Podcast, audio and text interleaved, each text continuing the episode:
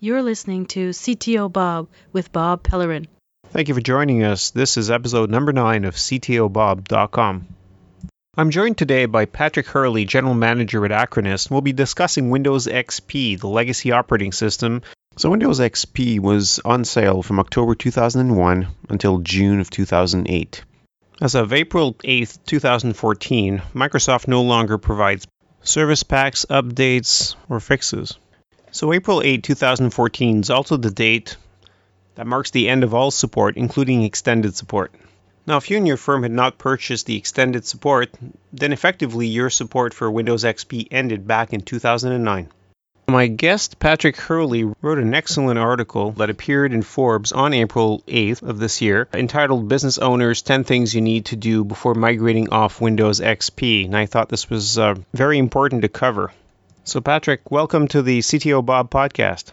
We appreciate you including us in the discussion. XP came out in August 2001. It's been quite a while. Personally, but I've been telling people since 2010 to please get off the uh, the operating system and find something else to work with. Really, it boils down to the fact that general support really has been over since quite a while ago. I mean, it, there are companies out there that obviously paid for the extended support, but we're looking at what mid 2009. That's when the uh, the standard support went. Yeah, it's been um, it's been a long run for XP. Obviously, one of the more popular Windows operating systems that they've released. Very successful, obviously in a corporate atmosphere, but obviously trickled down as well to the consumer market. The patch updates are obviously no longer coming, but it was interesting to see that immediately after announcing kind of that that final patch update, within a week or two, they had announced an additional patch update uh, because they had noticed some very major vulnerabilities that still existed out there that needed to address and there are some that are either sluggish to move the their operating system to upgrade their operating systems, which is obviously a risky a risky move. Um, but uh, a lot of organizations don't have the resources to be able to pay for those extended support packages that um, that Microsoft offers. What do you think is going to happen with the Windows XP embedded and a few of the other uh, varieties of it that are a little more awkward to remove? I mean, if you if you're the owner of a small bank in Midwest America somewhere and you have ATMs that are running XP, or you've got proprietary hardware somewhere that whether it's a controls hydraulic machines or something. I've seen a lot of environments where it's expensive to remove because it's not just the XP, it's a whole bunch of other things that seem unrelated but work off the XP. Yeah, no, absolutely. It's it's such a widely accepted operating system that it really is in some areas that you don't expect to see that that type of an OS, but it is, uh, you know, in some cases a stripped down version of the OS running very simple activities. One of the good things is in, a lot of those environments, you don't have internet access. Uh, we work with a lot of federal government customers that have large banks of machines that, that never touch the internet. So for them, it's it's less of an issue. They have much more secure infrastructure that uh, you know be less vulnerable to attack. But you know, you mentioned those smaller organizations, small banks, maybe in the Midwest. It is a concern for them. I don't see the operating system completely going away. You know, as I mentioned, there's still some very deeply embedded usages of it, you know, across the world. So it's it's not going to completely go away. Maybe um, in a few more years you'll see a significant decline in it. But you know, from what we understand, despite all these warnings about needing to migrate, about 30 to 36 percent of these organizations are still planning on keeping a large number of devices running on XP. And what's even more interesting is a lot of those people may not even migrate to the latest version of, uh, of Windows operating system with uh, 8.1. They'll probably go to Windows 7, which then puts them at risk in another year or two when Windows 7 will uh, stop uh, being supported by, by Microsoft. I find it interesting that every other operating system is very well received, and the ones in between seem to fall short for various reasons. It's an unfortunate trend for them. I mean, I personally was delighted when I saw the original Neptune, which is the code name for XP, uh, replace the Windows ME, which I really did not appreciate. It crashed a lot, and there was a lot of issues with drivers, and it took them all the way to the XP to really get that under control. I'm thinking that's why there was a love affair with the XP, and I think Windows 7 was also in the sweet spot where it, it really worked well. There was far fewer initial bugs, anyways, than the Vista, which came prior to it and Windows 8, obviously they patched a lot of the problems or There's a lot of it that has to do with perception as well. Uh, obviously, if it's intended to work a certain way and most of the users are used to working a different way, they'll perceive that as a problem, even though it's not really a, an issue. It's more of a design choice that was made by somebody somewhere that the population doesn't like. Yeah, I mean it's it's clear that Microsoft's direction is going more towards um, you know a mobile device society. Um, with the way that Windows 8 is set up, clearly it's it's for use on the Microsoft Surface, which I think they're coming out with a new version um, very shortly. But it's clearly designed to be much more touch friendly, to be much easier to use, to have a much more attractive GUI than, than kind of the traditional Windows look that you'd had before with you know Windows 7 or, or even with Vista. So are you in the camp of calling the PC dead? I, I don't think it's dead. I mean, I, I still really enjoy the, the, the usability of of a laptop, you know, of a PC. Uh, personally, I actually use a Mac, but my wife has a, a PC. We still run Windows. We run Windows 7 on that. I don't think it'll go away. I mean, the way I look at it is that we have everyone everyone pretty much is going to have three devices. Over time, it will probably fade away and be two devices, potentially, you know, further down the line, one device. But we haven't gotten to that point yet. The way I look at it is that I have a I have a PC that allows me to do a lot of business related activities. Um, you know, obviously with Microsoft Office, with um, different internet activities, a lot of productivity activities uh, as far as work is concerned.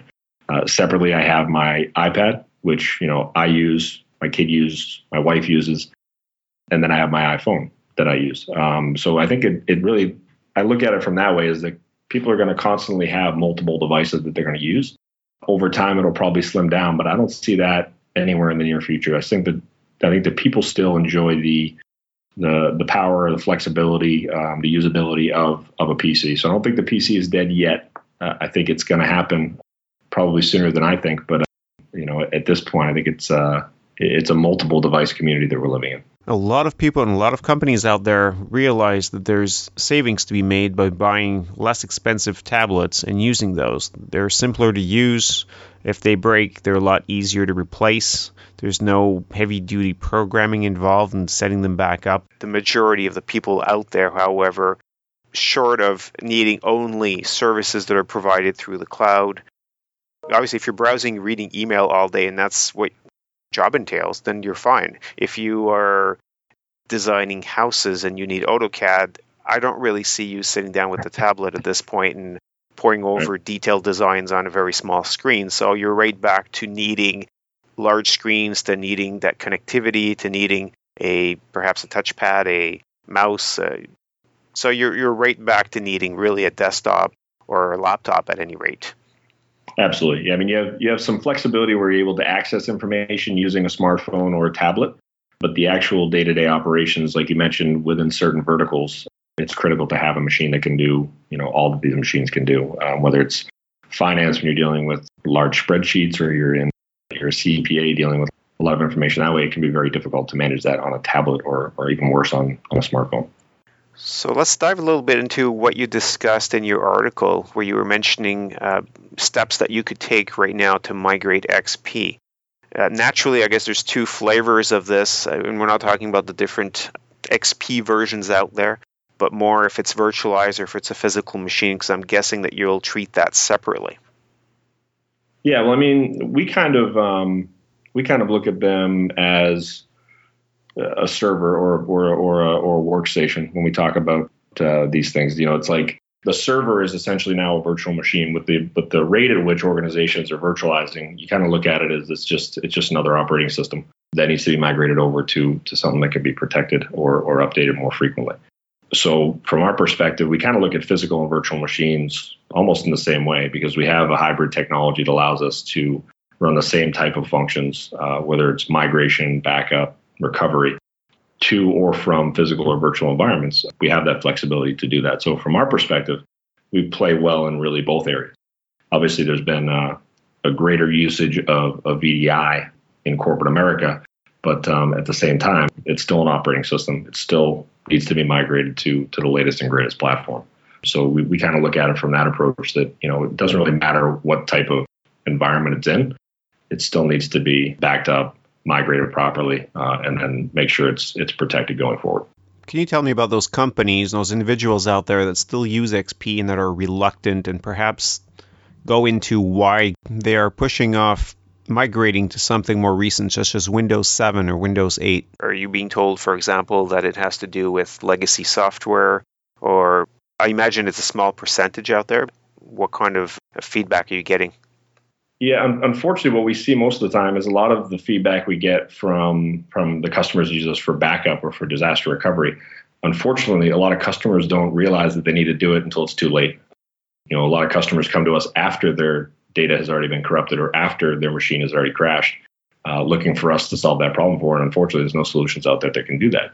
You want to have a backup, and you want to make sure that you have the ability to restore that should you face uh, one of those scenarios.